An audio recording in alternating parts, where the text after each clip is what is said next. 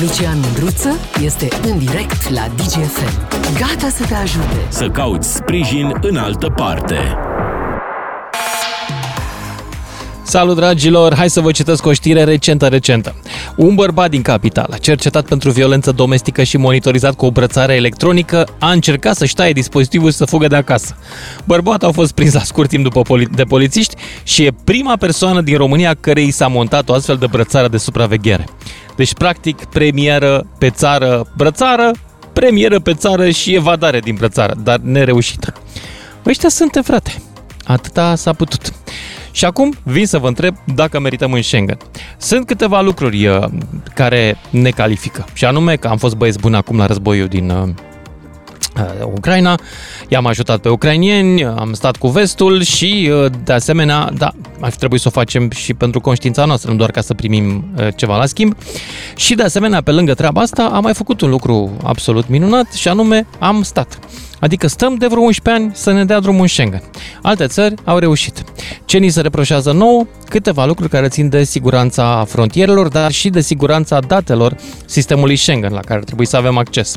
Și anume, corupția din instituțiile românești, care ar putea să o vândă și pe măsa unele dintre ele, și intrarea în țară ca în brânză câteodată, zic unii dintre vestici, a drogurilor. Plus traficul de persoane. Asta este, ca să zic așa, minusul pentru noi. V-am zis care e plusul.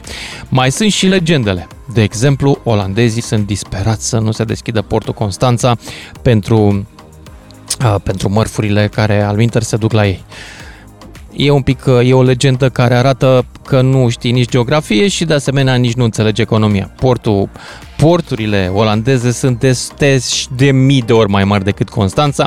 Constanța, în momentul ăsta, nici nu mai are loc la Dan. Stă lumea la larg acolo ca să descarce, că e mic. Este un port micuț. Ar putea să zică la fel de bine lumea despre Burgas, că ăla e și el un port important. Varna, însă, dar Burgasul chiar contează. Dar de ce n-ar aduce la Istanbul? În Marmara. De ce n-ar aduce lumea containerele din China, da? De ce să le aduci prin atâtea mări?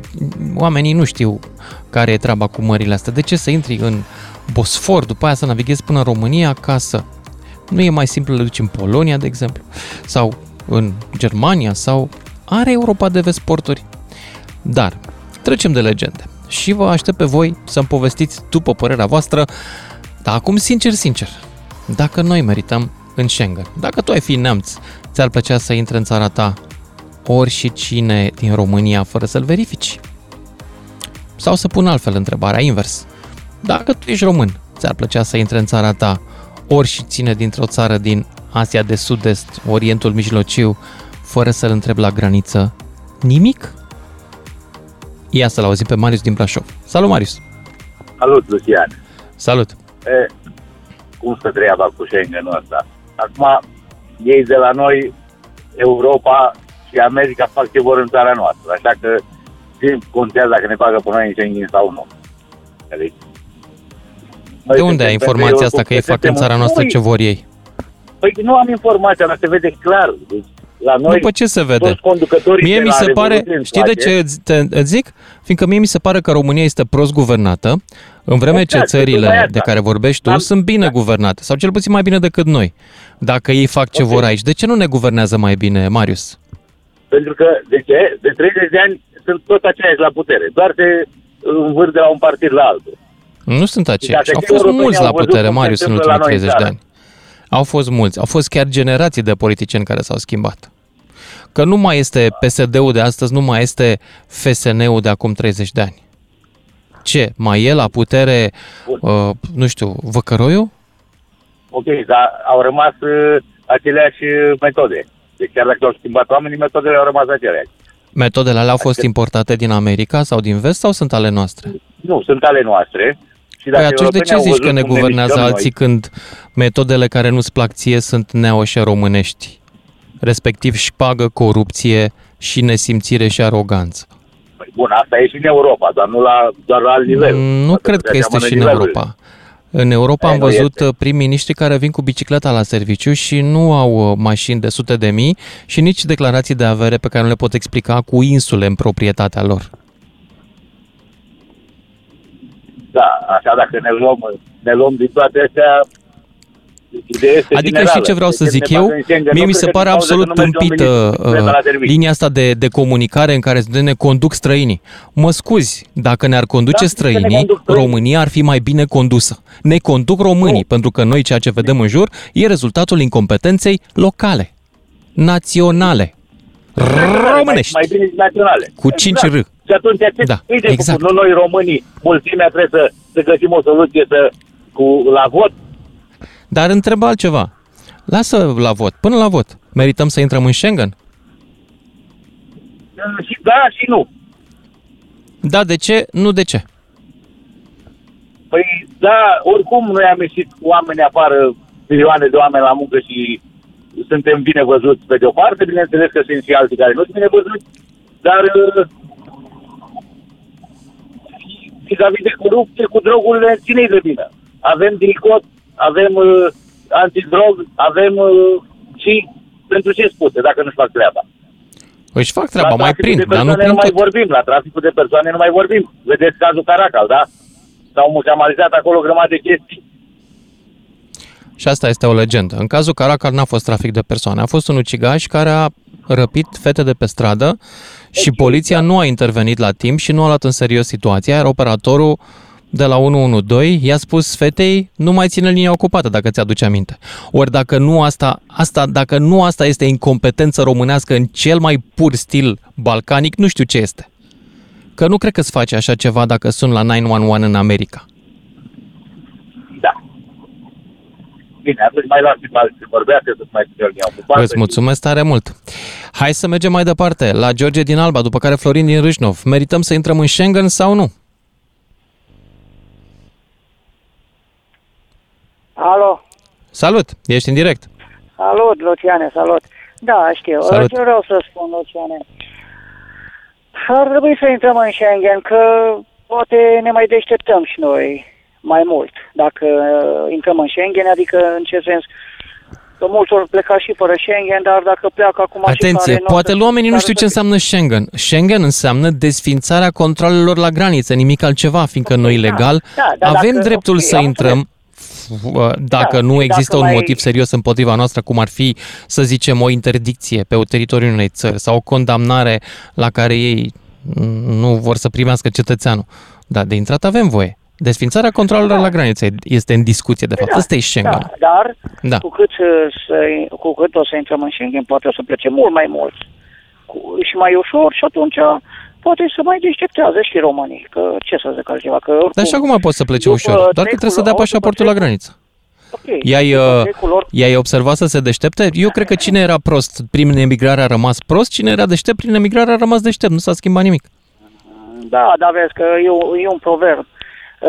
Prostul la liceu, iar deșteptul la puncte, să nu zic, la tras de apă, adică nu, să zic, la dublu.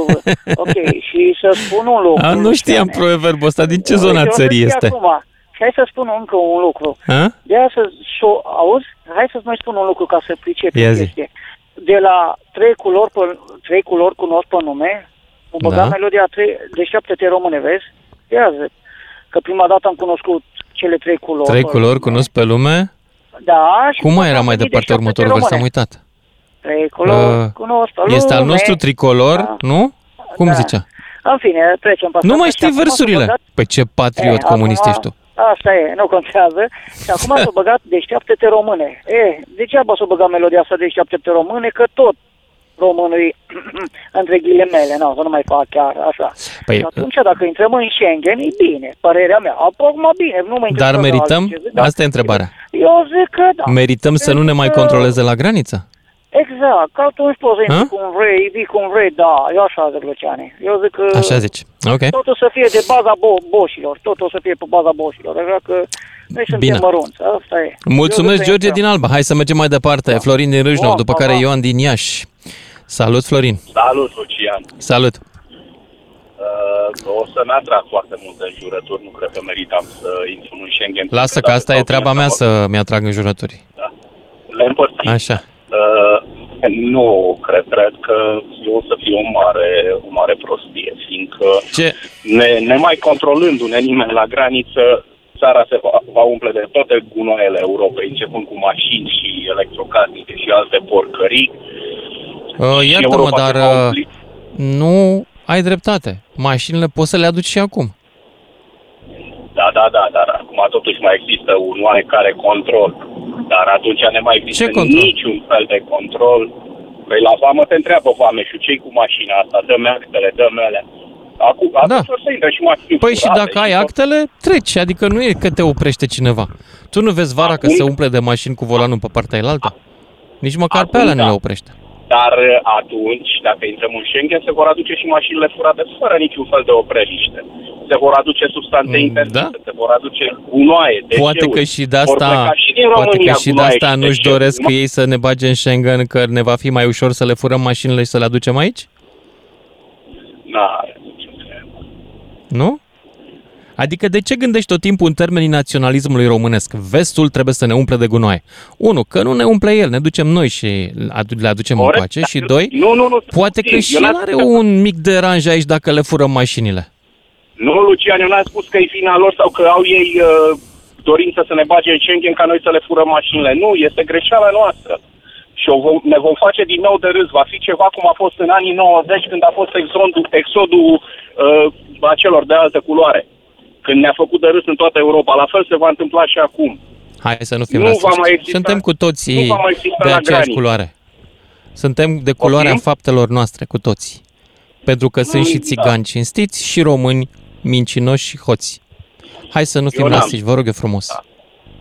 Da? Hai să fim onești unii cu alții. Nu avem ce căuta. Nu avem ce căuta. Fiindcă vor pleca din țară, știm noi cine și cum, și se vor aduce toate porcările Europei aici. Noi le vom aduce, nu ni le vor trimite ei, nu ni le bagă ei pe gât. Ei sunt oameni onești.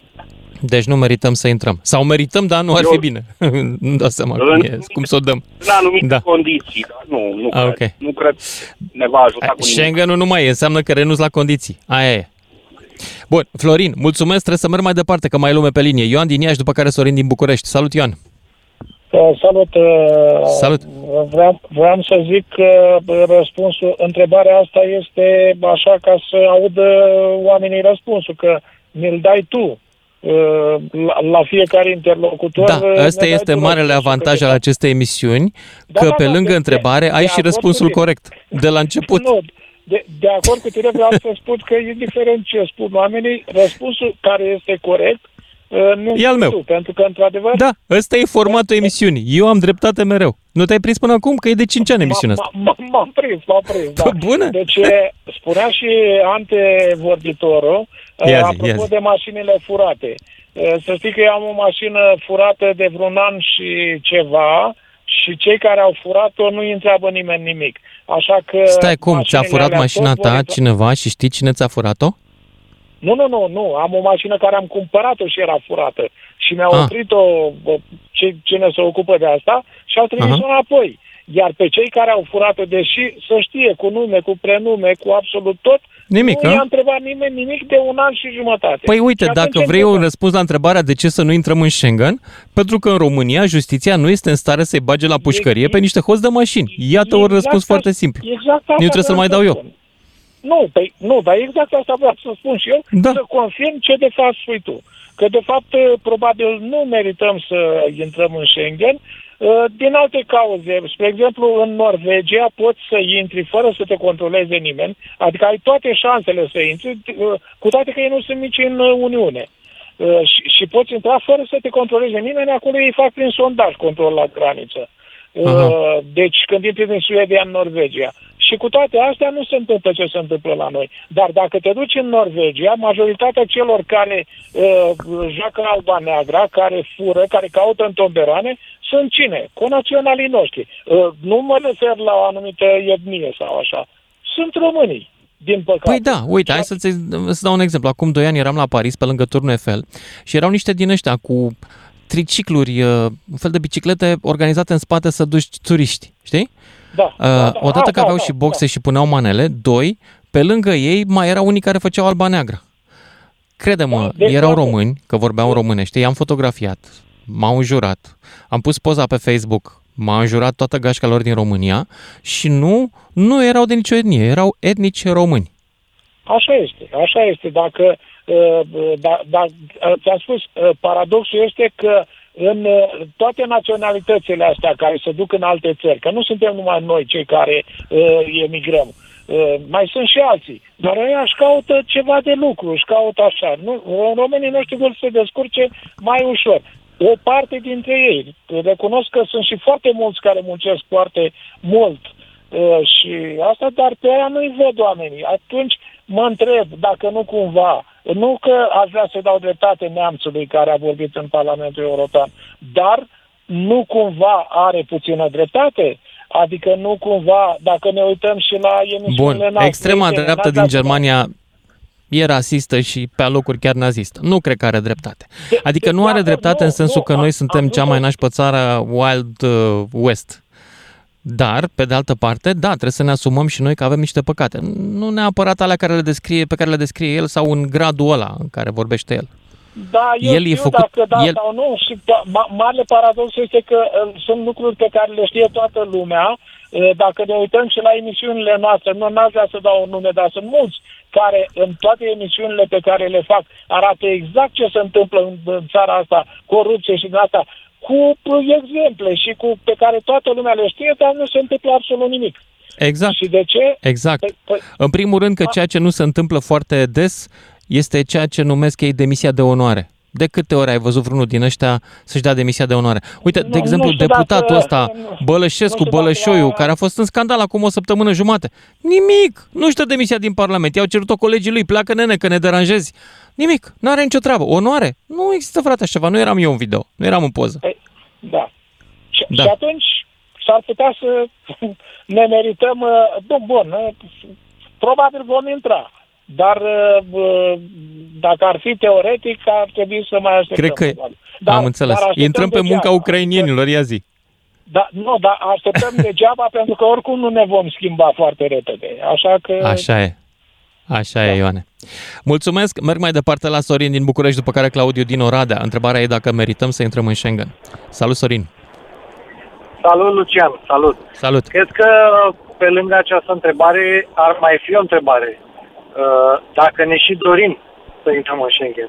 De ce să nu ne dorim? Eu îmi doresc că nu mai vreau să mai stau la coadă la aeroport când ajung acolo. Vreau să trec ca prin brânză, așa. Da, categoric.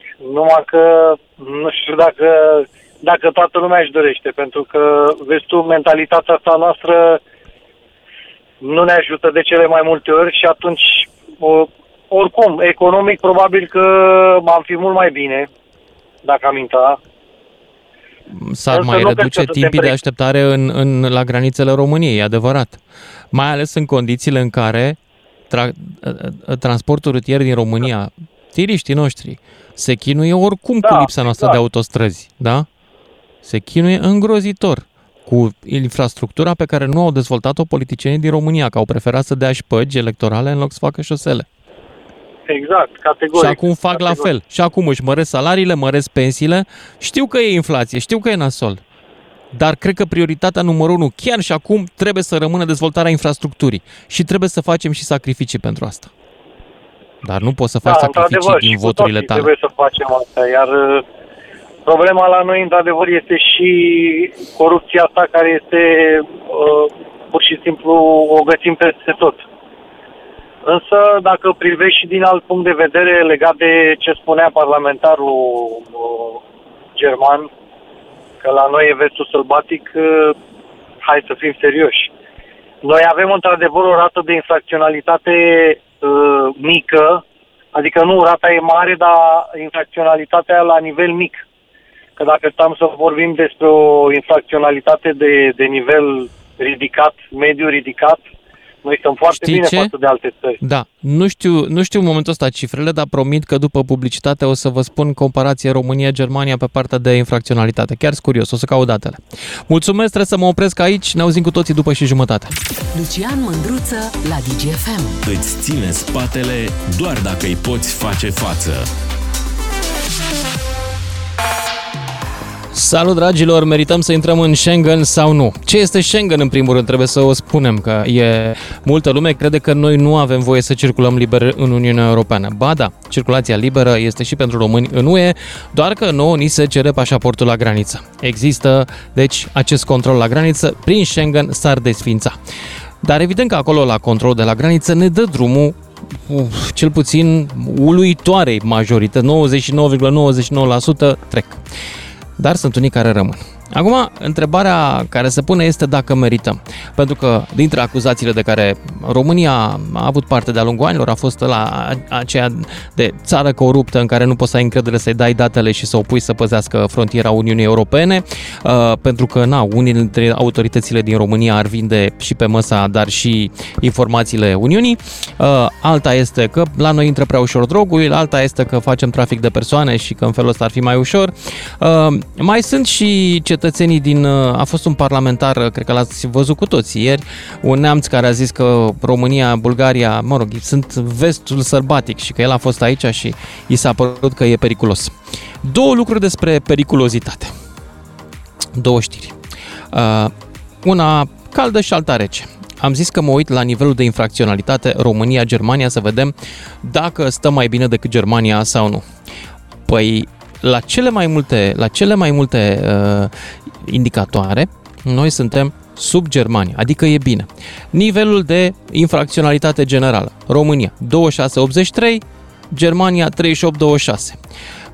A crescut infracționalitatea în ultimii 3 ani, România moderat, 42, Germania înalt, 65. Dacă oamenilor le e frică să le spargă cineva casa, România 27, Germania 33. Dacă oamenilor le e frică să fie jefuiți pe stradă, România 29, Germania 34. Dacă oamenilor le e frică să fie insultați, și asta este un indicator, România 35, Germania 43. Dacă România ți este teamă să fie atacat, să nu cumva să fie atacat din cauza culorii pielii, etnicității, religiei sau genului, în România foarte scăzut, 16, Germania 28. Droguri, România 31, Germania 48. Vandalism, furt, România 38, Germania 45. Dar există locuri unde România este peste Germania. E unul singur, important. Corupție și șpagă. România 72, Germania 26. Asta este, de fapt, lucru de care se plâng ei. Că suntem o țară în care oamenii nu au fibră morală, cum spunea unul dintre compatrioții noștri acum vreo 100 de ani. Am uitat cine era, dar o să-l caut și pe el. E o problemă cu fibra noastră morală, zic ei. Eu nu sunt chiar atât de sigur. Cred că e o problemă cu fibra noastră, de fapt cu bunătatea noastră de a accepta orice, și asta ne face să nu pedepsim infracționalitatea. Deci așa stăm cu vestul sălbatic. Vă mai dau două cifre. Ți-e frică să mergi ziua pe stradă în România versus Germania. Te simți sigur, România 84, Germania 78. Deci e mai puțină siguranță în Germania. În timpul nopții, România 62, Germania 54. Deci la aceste două indicatoare, care să zicem că ar fi de Far West, de Wild West, Germania stă mai rău decât noi. Oamenilor le e teamă mai mult în Germania să meargă pe stradă noaptea decât le este teamă oamenilor din România. Asta e o chestie. Poate acel domn parlamentar, dus și el de naționalismul german, cum se mai întâmplă și nouă de ne credem urmașii dacilor și stăpânii universului, a spus prostii fără să uite pe statistici. Pe de altă parte, am zis că avem și una rece. Și cea rece e foarte simplă. Poliția germană investigează 6 suspecți cu vârste cuprinse între 12 și 42 de ani după o încăierare cu 90 de români la un loc de joacă în Germania. Deci, e posibil ca unii dintre ăia care îi fac pe nemți să se simtă în nesiguranță și să crească nivelul infracționalității de acolo să fie dinspre est. Acum e la latitudinea voastră ce credeți. Aveți varianta optimistă și patriotică, suntem cei mai buni, suntem ținuți departe de Schengen abuziv, sau ori știe ei de ce. Alegeți voi, poate găsiți și alte soluții. 031 400 2929 dacă merităm să intrăm în Schengen. Mircea din București, după care Iulian, tot din București. Salut, Mircea. Salut, Lucian. Salut. Salut. An de zile au lucrat ăștia asupra noastră, asupra unui principiu, se numește statul de drept. Și de ce țineau așa de mult americanii și europenii la statul de drept? Ca să nu existe cuvântul meriți. A îndeplinit condițiile din punct de vedere tehnic, nu mă interesează, nici nu mă interesează punctul lor de vedere dacă merităm sau nu. Păi nu, meritatul se referă la condițiile tehnice. În România există și o lege ca să scoată meriți sau nu meriți din cuvântul oficialilor.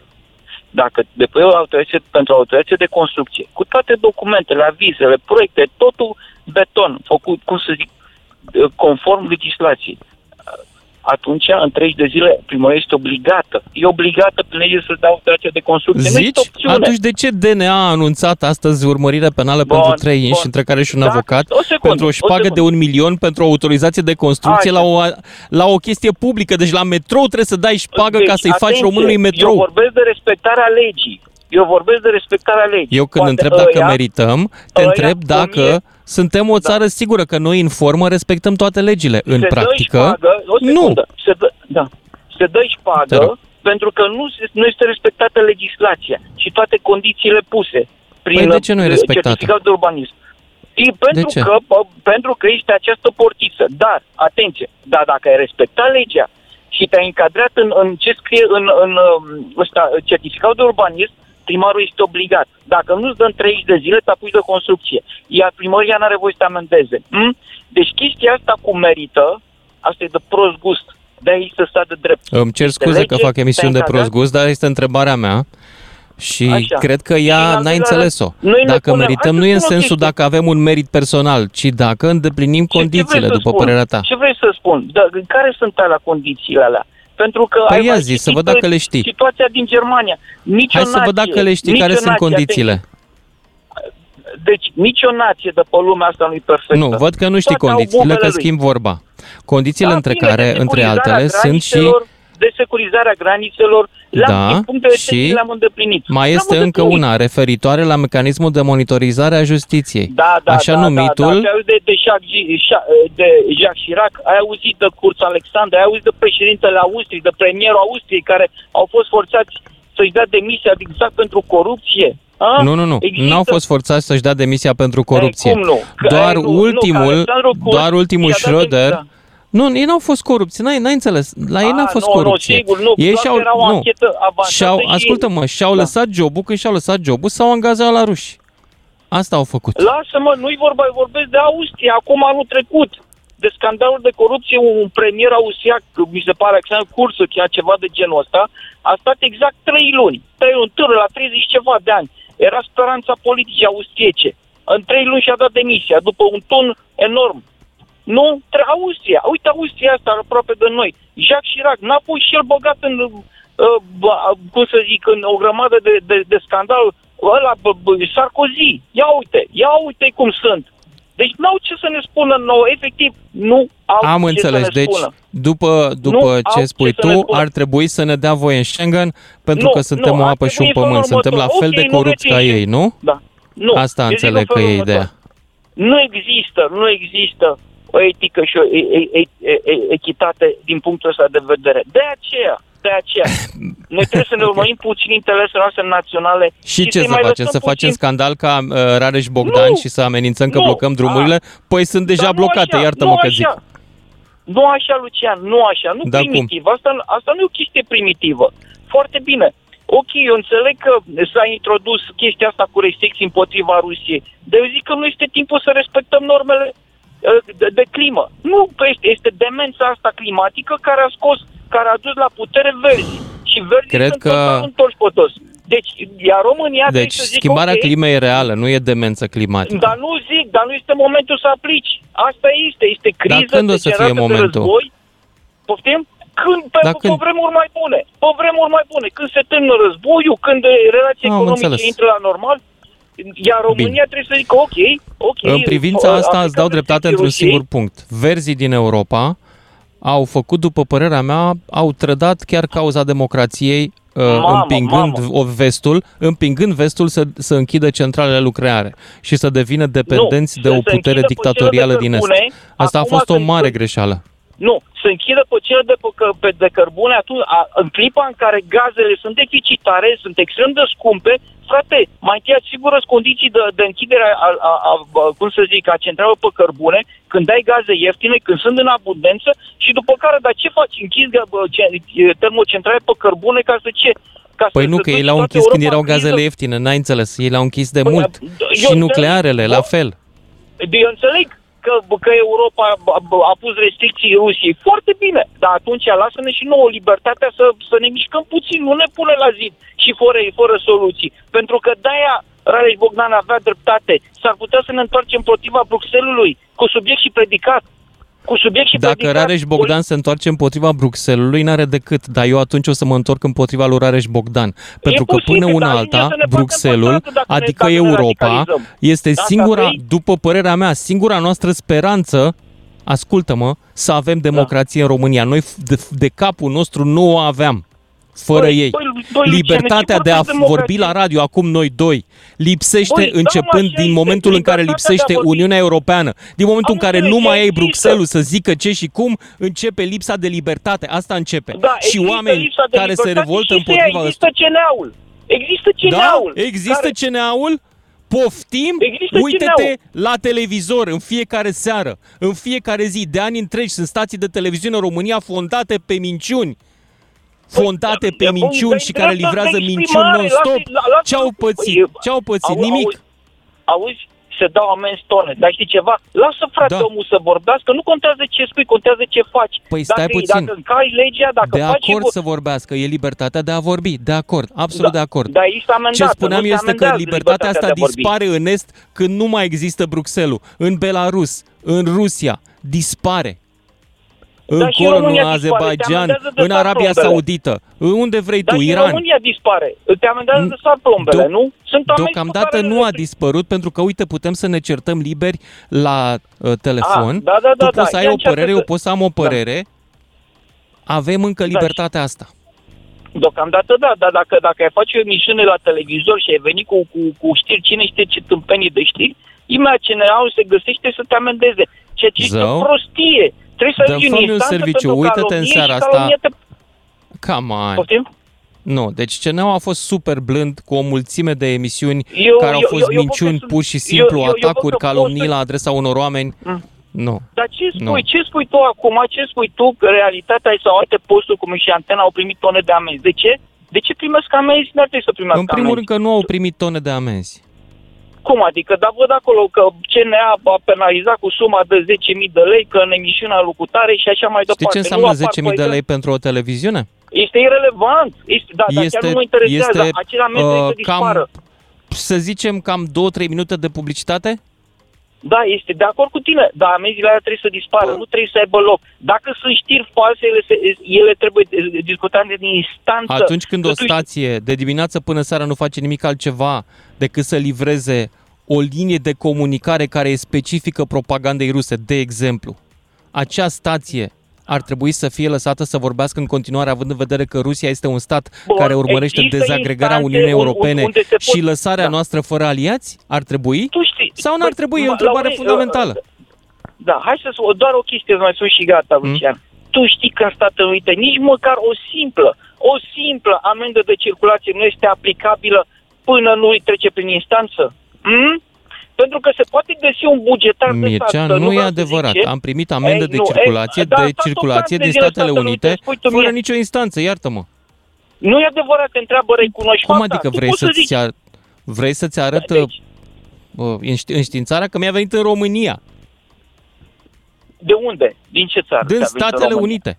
Nu e.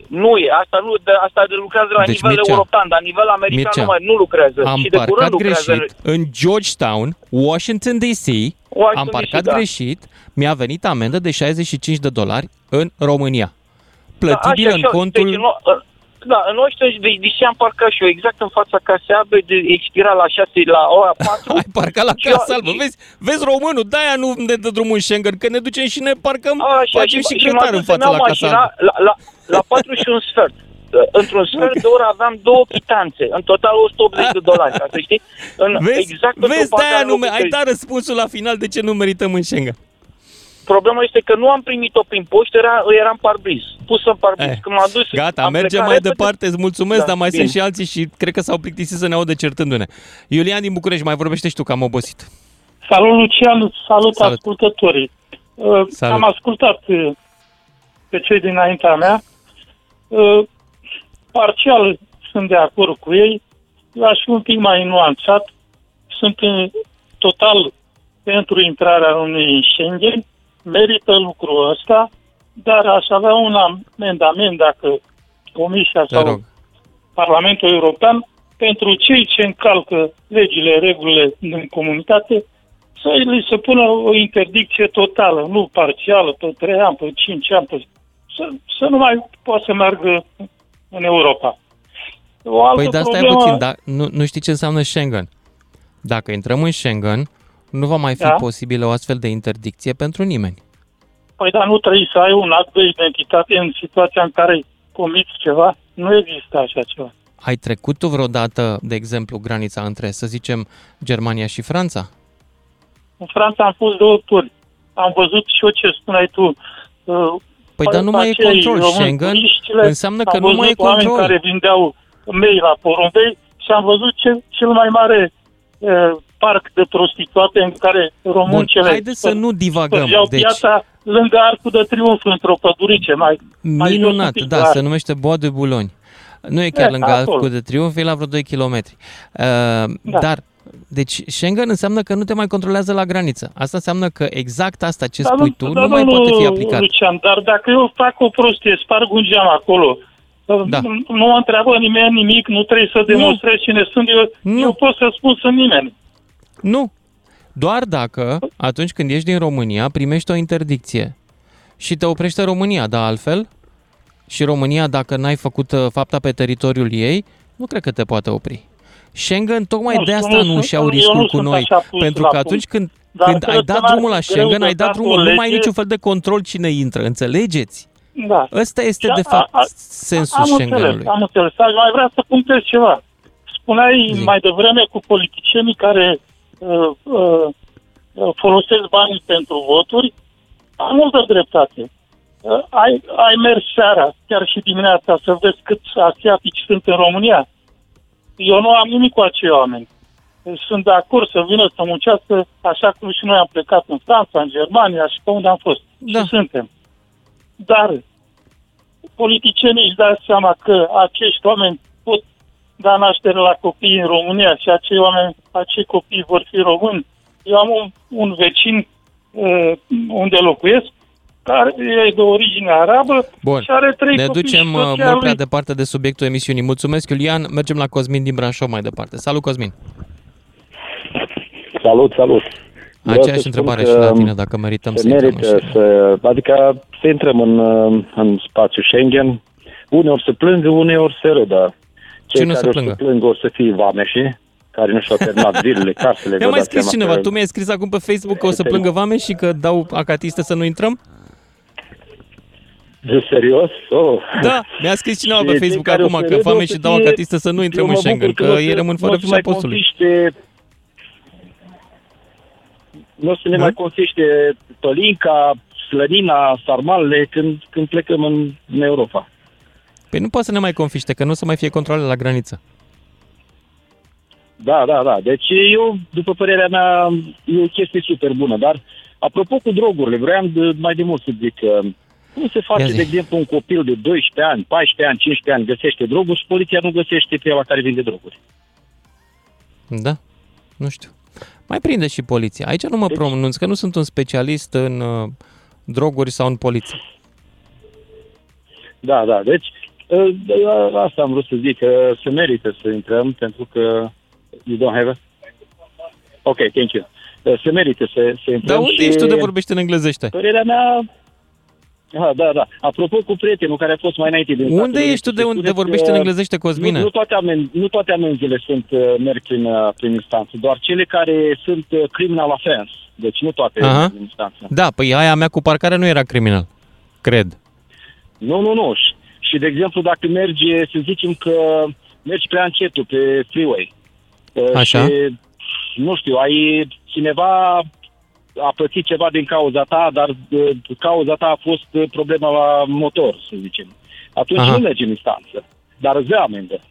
Am înțeles. Cosmin, dar tu acum ești în altă țară, de vorbeai în engleză acolo sau care e treaba? Da, sunt în Statele Unite. Aici în America? Aici locuiesc. De ce te întreb? Că vreau, la un moment dat vreau să mă duc în America să fac niște emisiuni cu diaspora de acolo. Zi-mi și mie niște orașe cu diaspora interesantă de români în America, dacă tot te-am prins. Păi, diaspora interesant este aici, lângă Washington DC, care aparține a 4 state, cred că Virginia, de fapt 3, Virginia, Washington DC și Maryland. În astea 3 este o diasporă foarte mare, aș putea să zic. După aia la Chicago, Los Angeles, cam astea sunt. Texas, mm-hmm. cred că în... Da, la New York, în Queens, nu mai sunt așa mulți români, au plecat de acolo? Și la New York. Nu, Aha. și la New York este diasporă foarte mare de români. Ok. Bine, Cosmin, mulțumesc pentru mesaj.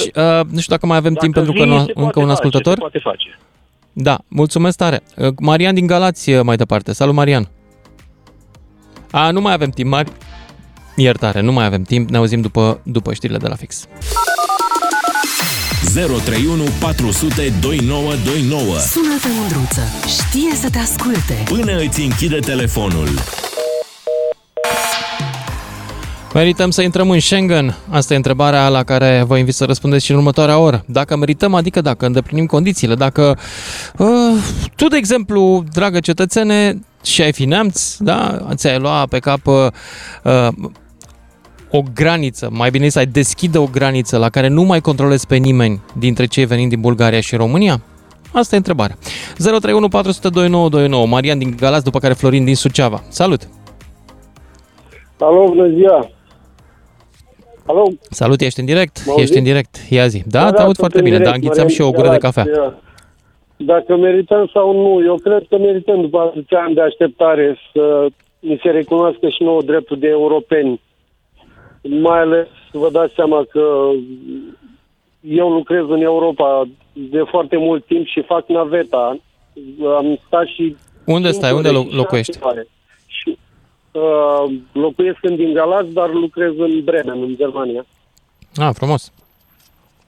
Și am în fiecare an găsesc acele cozi interminabile la granița României. Da. Și la intrare și la ieșire și ne macină nervii și în schimb am o altă problemă.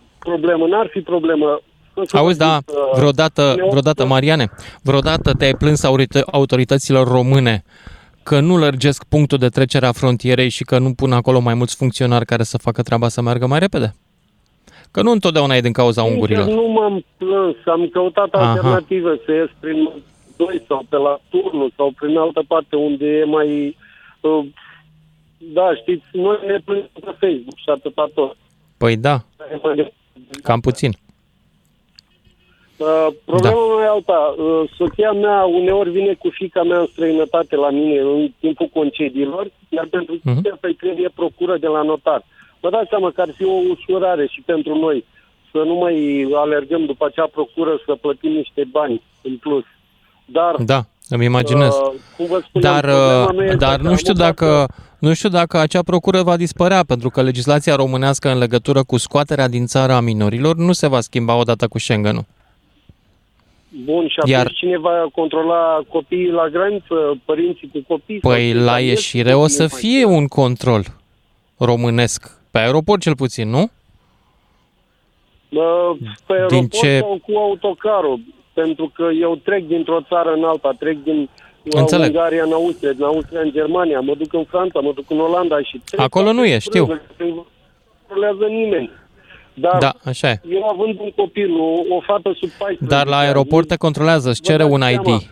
La aeroport și când mergi cu copiii la aeroport, te întreabă. În toate țările, din ce știu eu, nu? Soția mea vine cu Eurolines-ul sau cu o altă firmă de transport, cu autocarul sau cu mașina mică. La mine alta e problema. Dacă copilul meu se joacă în fața blocului și vine cu mine și lea de mână și hai cu mine cu mașina și îl bagă în mașină, vă dați seama că până în Belgia, până în Olanda, nu mai controlează nimeni din fața blocului de la mine. Da. Bun, asta e o întrebare bună la care, drept să spun, nu am un răspuns acum, dar dacă cineva dacă cineva știe mai bine legea în privința asta, cum va fi cu ieșirea cu copilul sau fără procură din țară, chiar sunt curios. Mai rămâi pe recepție, că poate ne sună cineva care știe. Graniță, cu toate care îngreuna puțin, eu cred că ar fi benefic. Da, da. Marian din Galați, mulțumesc. Merg mai departe la Florin din Suceava, după care Vasile din Satu Mare. Salut! Salut! Alo, să trăiască domnul Lucian. Să trăiască, și noastră să trăiți. Ia ziceți. Am câteva întrebări retorice, dacă se poate. Te rog. Spune-mi că, vai de mine, dacă ne primează, dacă așa, dar și-a pus cineva întrebarea cât sunt costurile, dacă ne primează sau nu, nu plătim noi de acum câțiva ani în urmă costurile? Ne primează de gratis, de ochi frumoși? Ce costuri? Cum ce costuri? Dar contribuim la Uniunea Europeană. Da, contribuim. Cât contribuim de când am intrat și cât am primit de la Uniunea Europeană, știi? Știu. Dacă nu știam, nu confirmam. Dar nu vreau să vă rețin mult. O întrebare. Adică nu, vreau să spui tu. Am plătit mai mult decât am primit sau nu?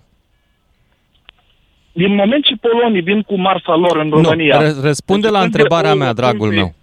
Da. Noi am plătit la Uniunea Europeană mai mult decât am primit sau invers? Am primit asta mai mult decât am plătit? Copiii noștri trebuie să ne răspundă. Da? Nu. Aș vrea să răspunzi tu, pentru că ai pretins că știi. Aici ar interveni mai mult politic și nu aș vrea să mă bag. Nu. Ești un ignorant în momentul ăsta care încerci să mă faci din vorbe. Spuneai că știi. Ai mințit. Nu știi. Nu știi. Câte miliarde de euro am încasat de că suntem membri și câte am plătit la bugetul comun al Uniunii Europene? Bun. Și cine să plătească banii înapoi? Nu. Hai zi-mi, dragă propagandistule. Ia zi-mi. Cât am plătit, cât am luat. Stai un pic, nu putem vorbi așa. Ba nu, eu pot să vorbesc cum doresc eu. Pentru că acum faci o propagandă anti-Uniunea Europeană pe care eu nu accept la mine la emisiune. Știi de ce? Pentru că tocmai într-o țară în care Uniunea Europeană face regulile, oamenii ca tine ajung mai greu la putere și nu apucă să-și bată joc de oamenii ca noi. Da. România a primit în 14 ani, taci și ascultă acum. România a primit de la Uniunea Europeană cu 42 de miliarde de euro mai mult decât a contribuit. Am luat 65,53 de miliarde de euro și am dat 21,55 miliarde de euro. Astea sunt cifrele pe care tu nu le cunoști, dar mi-ai livrat în schimb propagandă anti-Uniunea Europeană construită în laboratoarele Moscovei. Acum vreau să întreb și eu. Cu ce? De ce? Am 3-4 ore și după aia mai vorbim ce Europa avem și alte chestii. Despre ce vorbim, frate? N-are nicio legătură cu nimic ce spui tu. Coaza de la vamă este formată de noi și de autoritățile noastre și eventual de ale ungare. Asta e părerea ta. Nu e părerea mea. Părerile sunt bazate pe fapte. Și acum vorbim despre fapte. Faptele nu se fac la birou, la București, unde stai tu la radio cu aer condiționat. Faptele se văd la vamă, du-te și vezi. Sunt într-o parcare fără aer condiționat în mașină, pentru că după asta trebuie să mă duc să muncesc, pentru că ăsta este un hobby radio la mine, nu este un job. În vreme ce tu pari să fii full-time propagandist. Da, probabil, nu știu. Tu unde lucrezi? Zi-mi și mie. Bun, mai poți să pun o întrebare? Nu, aș vrea dacă poți să-mi și răspunzi la întrebarea asta. Ai un job? Da, am un job, dragule. Unde? Deci eu lucrez într-un domeniu în transport. Și dacă spun sincer că am stat în martie la coadă, 4 ore la vamă, cu 50 de oameni la care am cerut câte un ceai și au spus că nu avem ceai pentru români. Și s-au dus la mașini de Ucraina cu Tesla și BMW-uri și le-au dat ceaiul. Ai înțeles? Cine ți-a spus că n-au ceai pentru români?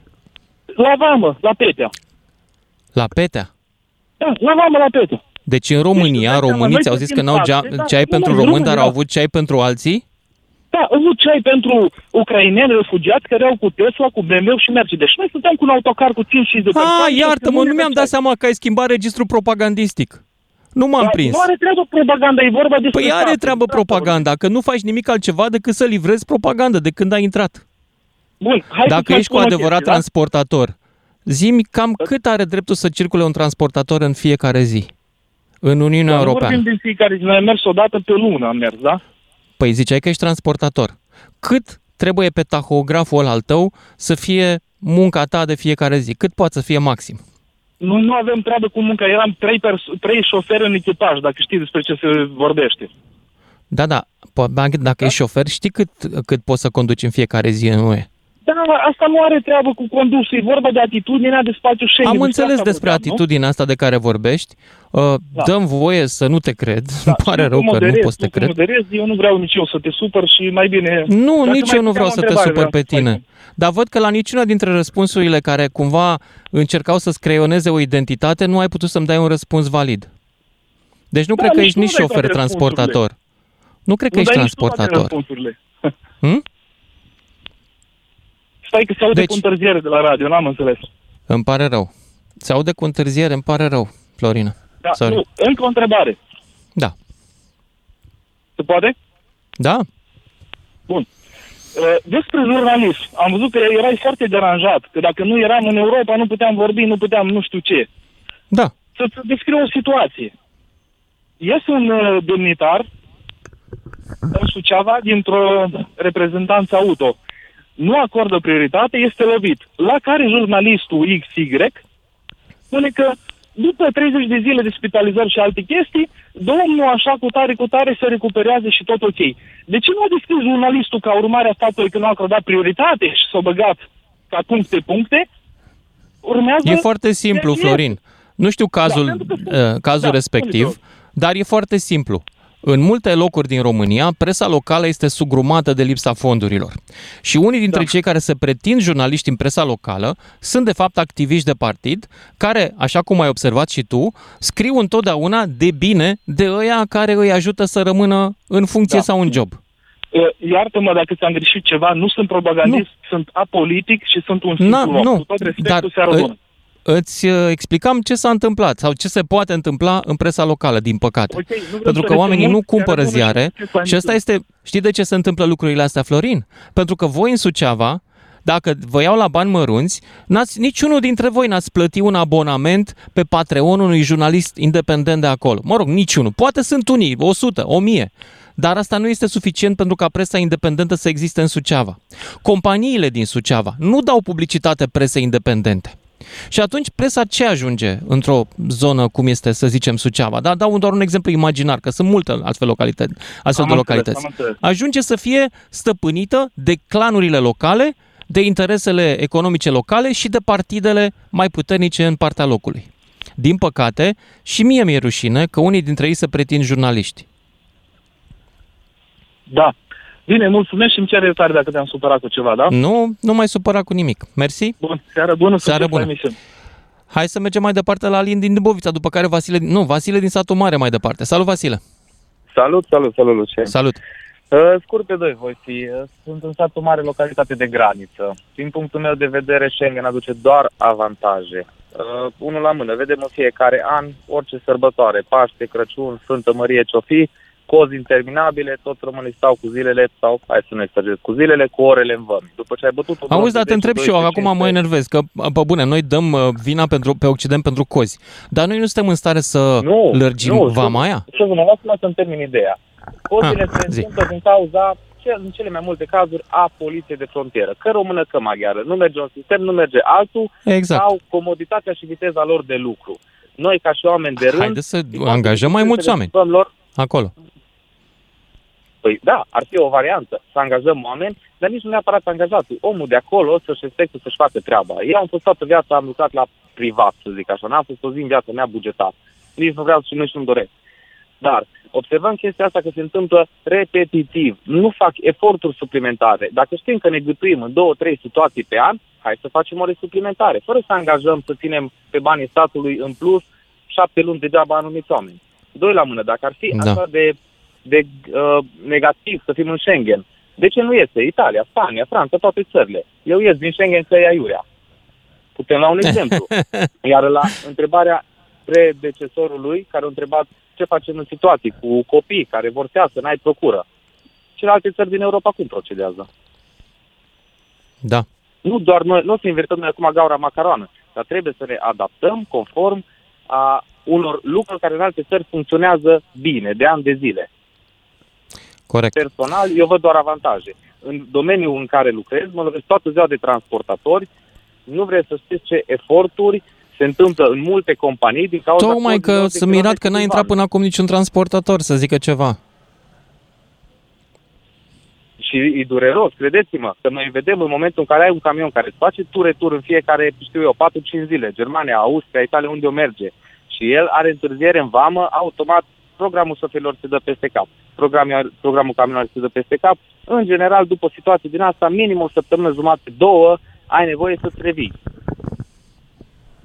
Da. Deci, din punctul meu de vedere, Schengen-ul aduce doar beneficii. Dar întrebarea mea este dacă merităm să intrăm. Eu zic că da. Mulțumesc. Hai mai departe, 031402929 și avem un anonim în direct. Salut, anonimul. Dă numărul de telefon și că nu mai are, că i-a zis. Ești în direct. Vorbește și cu mine, te rog frumos. Anonimule. Bună ziua. Anonimule, închide radio-ul și vorbim doar pe telefon. Ești în direct. N-auzi, te aude toată țara. Nu mai vorbi cu oamenii pe în jur. Da, tocmai de asta zic, că ne aude toată țara. Păi zi. Dați-mi și mie o părere. Cu cine țineți?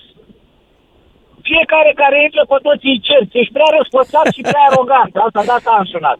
Am înțeles. Știi cu cine țin? Eu țin cu radioul ăsta și vreau să fac o emisiune pe care oamenii să vrea să o asculte. Asta e tot. Sigur, aroganță mare, maximă. Toată lumea care te aude îi disper de la ora 5 până la 7, i-ai plictisit pe toți. Păi știi, fă și tu o petiție la conducerea radioului să mă dea afară, anonimule. Ia scrie-le.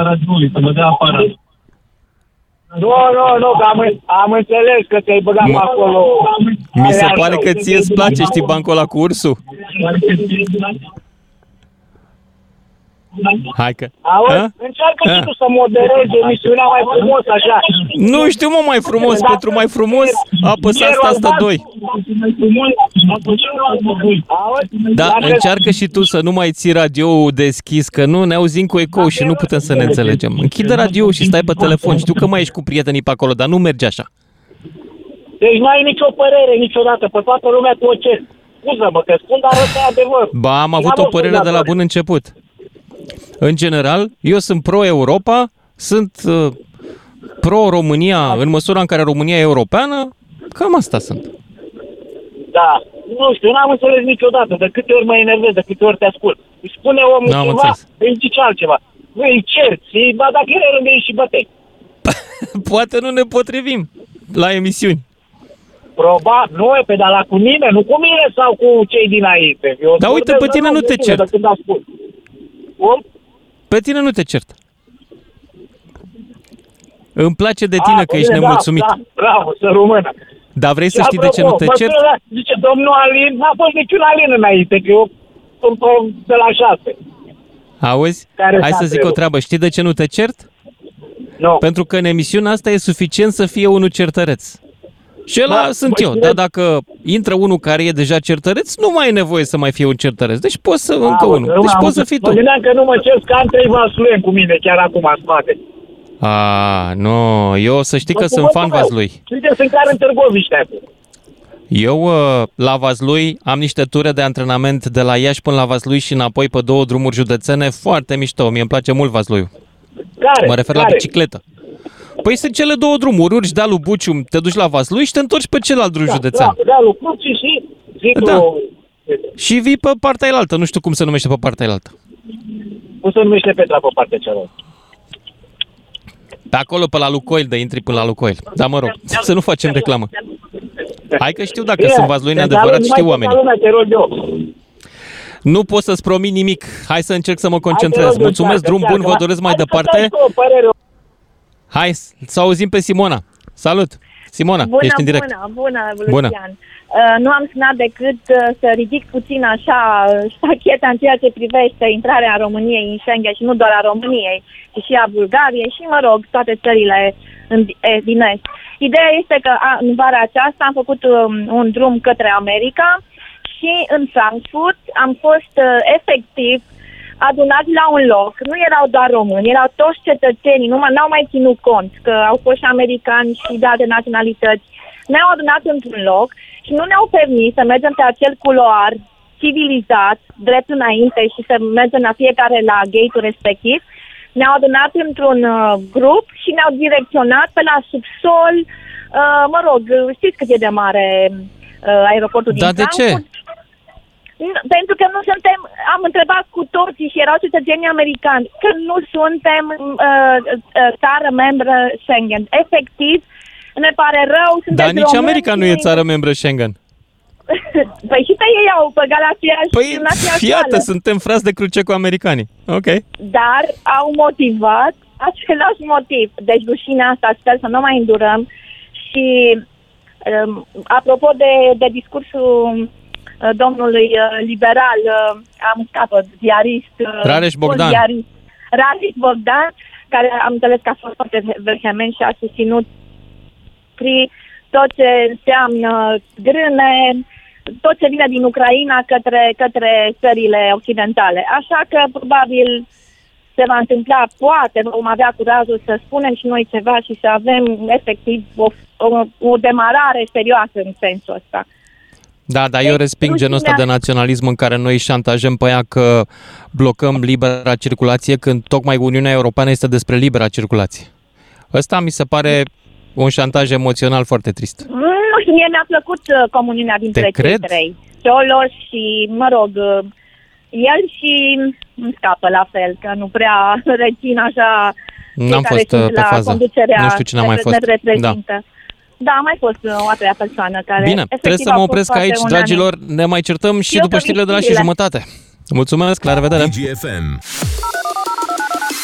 031 400 2929. Sună-te, Mândruță, știe să te asculte până îți închide telefonul. Da, chiar așa, de ce n-am luat și Nobelul? De ce? Că meritam, de atâta vreme stăm la coadă. Sunt mai mulți ani de când stăm la coadă la Nobel decât de când stăm la coadă la Schengen. Și uite că nu le-au. Cine e tantia aia? N-are nici măcar o singură carte tradusă în limba română. Sau una singură, nici n-am mai auzit de ea. Cine e ea? O știm? Păi Sven Hassel n-a luat premiu, da? Cine mai era aia pe care o citeam noi și care era foarte tare?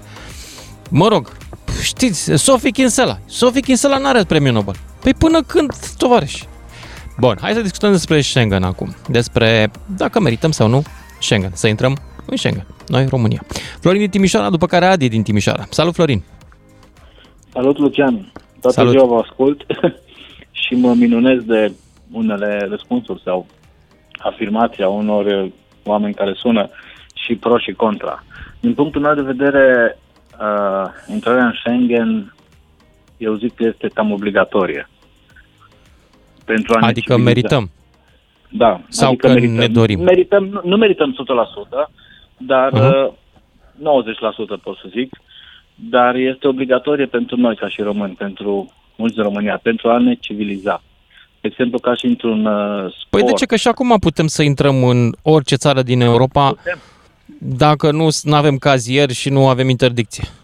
Corect, da, așa este. Putem. Adică diferența între Schengen și non-Schengen este între un sfert de oră și 6 ore de așteptat la graniță. Dar de intrat tot intri. Păi da, dar nu cred că va fi numai atâta diferență. Cred că se vor mai schimba niște lucruri vis-a-vis și de legi și de una alta. De exemplu, crezi? De ce noi eu cred că da, sunt cam convins. Eu cred că nu, că dacă ne bagă în Schengen înseamnă că renunță și la MCV... sau că îl închid și chiar nu mai au din acel moment niciun fel de modalitate de a pune un pic de presiune de control pe politicienii noștri.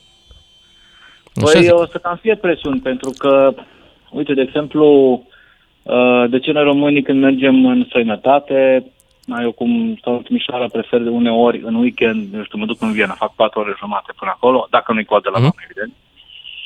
Să, nu știu, beau o cafea, pot să stau la un restaurant sau să mă plimb și să vin a doua zi și sunt mult mai ok decât aș prefera să merg aici în intern. De ce acolo românii când mergem suntem foarte civilizați? Nu parcăm unde nu-i voie, vorbim respectuos. De exemplu, uite, mă pleam cu bicicleta în Viena pe pista de biciclete. Eu cred că de frică. Acolo de frică, fiindcă știm că acolo se pedepsește lipsa de civilizație, în vreme ce în România se încurajează. E simplu. Corect. Păi despre asta e vorba, asta vreau să zic. Și eu consider că noi cu cât ieșim mai mult afară, chiar dacă și cei necivilizați se vor civiliza, nu o să aibă încotro și vor fi probabil și așa. De exemplu, apropo de amenda care vorbea băiatul care suna mai devreme, că nu se poate da amendă doar dacă trece prin tribunal, nu mai știu cum zicea. Nu prea adevărat. Și îți dau un exemplu. Eu mergeam cu bicicleta pe pista de biciclete în Viena, la care brusc mi-a apărut un polițist, n-am știut că e polițist, evident că era în pantalon scurt, avea o ținută, de polițist, bineînțeles, pantalon scurt, o cămașă, niște bretele și o cască de biciclist și mi-a sărit în față să mă oprească. M-am și enervat, zic, de ce vrea ăsta, ce vrea să mă opriți? Și mi-a spus că mă dau jos de bicicletă și că am vorbit la telefon, adică am vrut să vorbesc la telefon, mi-a dat amendă de 50 de euro pe loc. Că ai încercat să vorbești la telefon în timp ce mergeai pe bicicletă? Da, îmi sunase telefonul în buzunar. Nu știa că sunt român sau din ce nație sunt. Eram cu bicicletă închiriată din Viena și mă plimbam. Da? Am și cu soția după mine. La care eu explic că nu, că n-am vrut să vorbesc. Și nu l-a interesat, am pus mâna pe telefon, l-am uitat în el, 50 de euro. Și i-am spus, ok, păi, cum că mi-a luat... Ai încercat să negociezi, a? Păi da, ca în România, nu? Ceea ce nu ai ce să comentezi cu ei. Mi-a luat buletinul, s-a uitat la mine și a zis că mi-a spus așa că îmi dă 2 minute, nu-l interesează de unde sunt, la ei legile sunt legi, că nu se vorbește la telefonul bicicletă. Zic, ok, ai POS? L-am întrebat. Și mi-a zis, nu, n-am POS, dar zice numai cash. Păi zic, n-am cash, cum facem? Și mi-a arătat cu degetul bancomat. Aha, dar ți-a dat chitanță? Da, bineînțeles. Până nu m-am dus la bancomat să-i plătesc cash, mi-a reținut bicicleta, mi-a reținut actul de identitate, mi-a urat succes în continuare, după aia să nu mai vorbesc la telefon. În fine, ideea este că, de exemplu, eu ca și român, da, sau poate ce naționale sunt, ce puteam să fac în momentul ăla? Puteam să fac eu gura mare, puteam să insist că în România, frate, sunt cu tare, sunt nepotul cu tare, sunt... Nu! Asta e legea, n-am știut-o, pentru că nu trăiesc în Austria, da? Și m-am adaptat, adică trebuie să plătești 50 de euro. Am învățat chestia asta. Bun, și asta, am înțeles. Îți mulțumesc, Florin, dar trebuie să merg mai departe, că mai e lume pe linie și nu vreau să-i țin să aștepte. Adi din Timișoara, după care Roland din Oradea. Salut! Ești în direct, Adi. Salut, Lucian. Salut! Tot ce spun acum este doar părerea mea personală. Așa. Merităm de mult. Merităm de când au început băieții cu afacerile în România. Adică fabricile lor, automotive și restul. Părerea mea personală? Nu aș vrea. Eu, unul, personal, nu-mi doresc. De ce? Pentru că îi consider bandiți, îi consider profitori. Pe cine? Nu m-aș lipsi de ei. Pe cine? Ce doriți? Pe cine îi consider bandiți? Că nu înțeleg. Profitori. Pe cine sunt bandiții și profitorii? Să înțeleg și eu despre cine vorbim. Adică deschizi fabrici în România, mână de lucru ieftină, plătești cum plătești, dar când e vorba de Schengen, o dai la întors. Mulțumesc, m-aș lipsi de tine. Deci nu vrei. Vrei să închidă fabricile și să plece și noi să rămânem cu șomeri. Nu. Ce vă doriți? Cozi la vamă sau copii de 3 ori mai drogați? Hai să punem lucrurile invers, Adi. Să presupunem că România ar avea fabrici în Irak, care merg și aduc profit pentru România. Și la un moment dat irakienii ar zice, nu mai vrem să mai lucrăm în fabricile voastre dacă nu ne dați liberă intrare pe teritoriul României pentru toți irakienii. Ai accepta? Nu. Exact. Da, bun exemplu. Nu înseamnă că noi suntem ca irakieni, firește. Deși eu știu irakieni civilizați și români, câteodată nu foarte. Nu știu cât de curat o fi până Irak dacă aruncă lumea gunoiul prin păduri. Dar știu că la noi, de exemplu, ăsta e sport național. Dacă mă uit după ce lăsăm în urmă, suntem mai sălbatici decât multe alte națiuni. Și în orice caz, mai sălbatici decât multe națiuni europene. România este un coș de gunoi, ca urmare a activității locuitorilor ei. Și spun cu toată răspunderea, dacă vreți să mă trageți la răspundere, cine dorește, de la orice instituție a statului român, îl iau de mână frumos și mergem în nordul Bucureștiului, în orice pădure la alegere, cu un sac. Sau pe orice margine de drum, la alegere, cu un sac. De la de 240 de litri. Garantez că îl umplem într-o 100 de metri. Da? Despre asta vorbim. Dar... hai să mergem mai departe. Adi din Timișoara, mulțumesc. Mergem la Roland din Oradea, după care Iuliu Imre, tot din Oradea. Salut!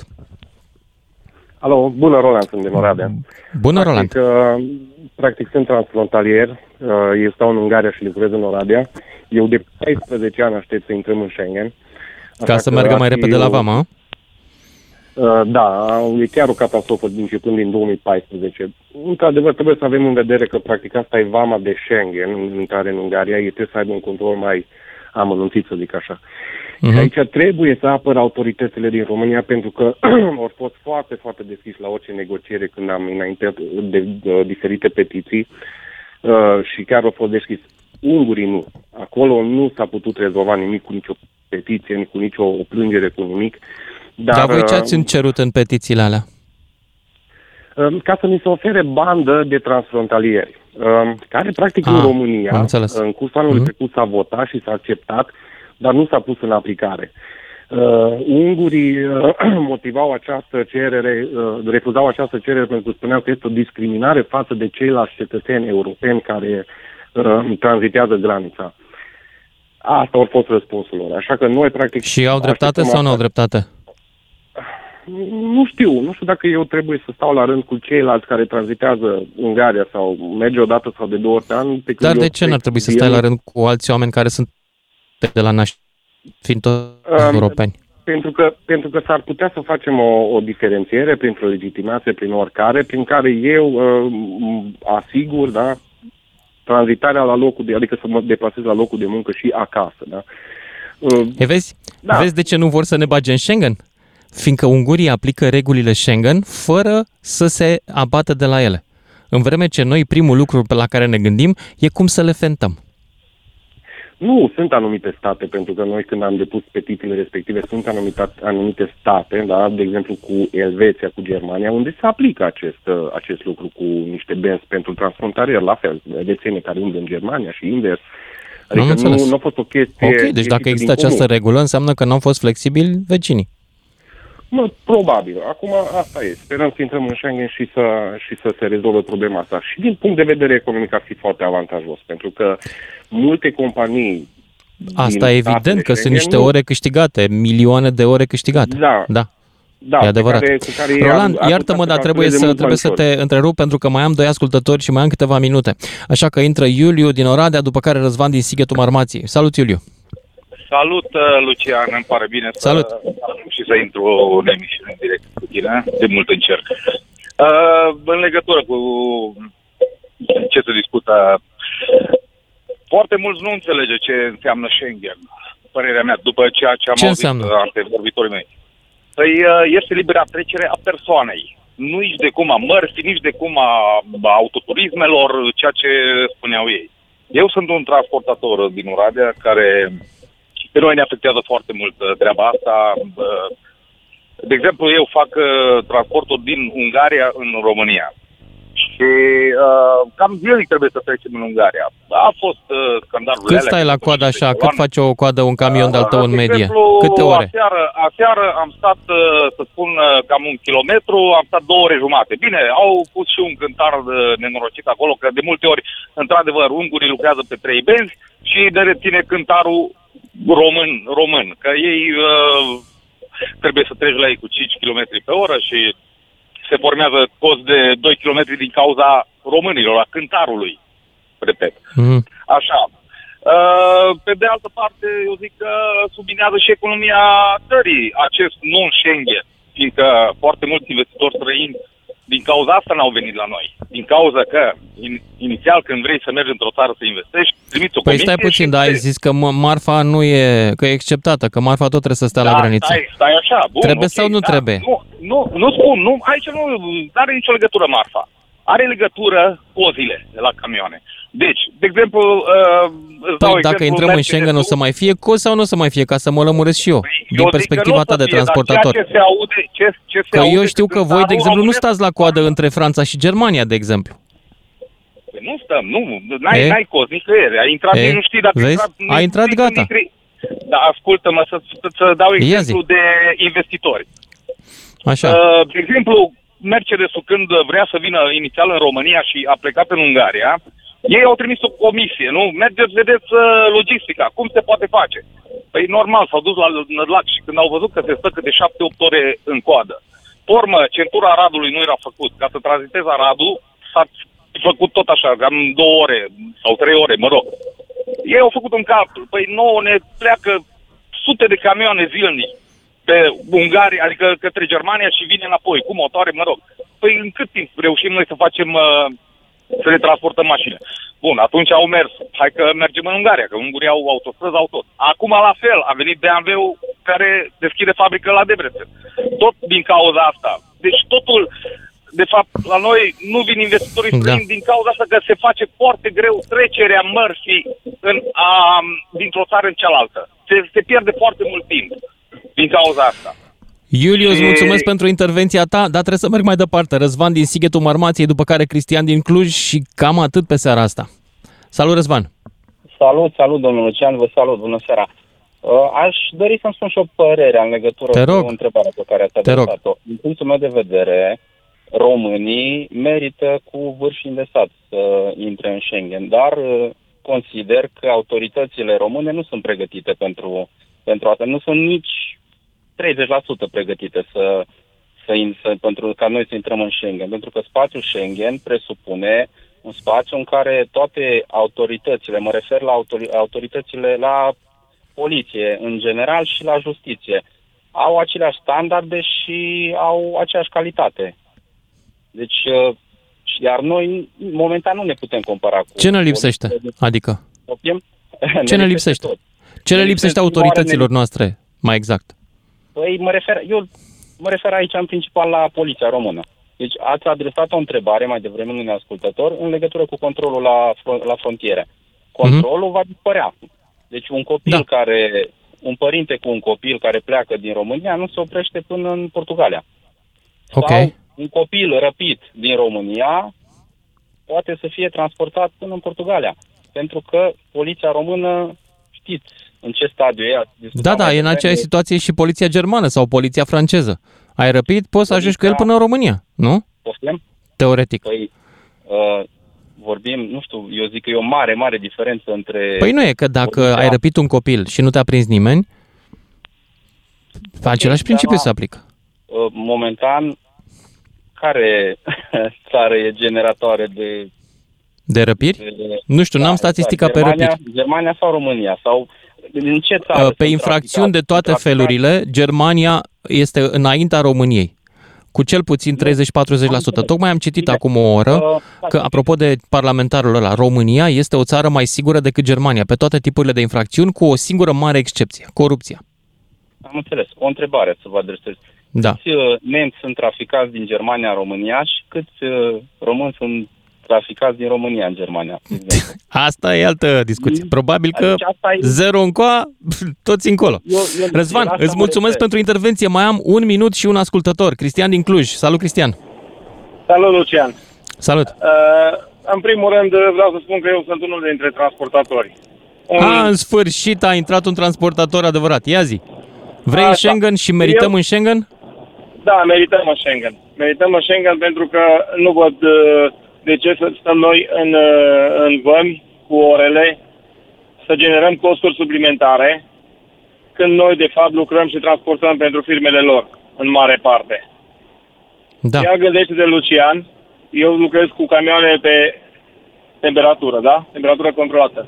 Ajung în vamă la unguri și stau 10 ore acolo, da? Eu sunt plătit la kilometru. Costă. Deci, normal, evident. Nu primesc bani, da?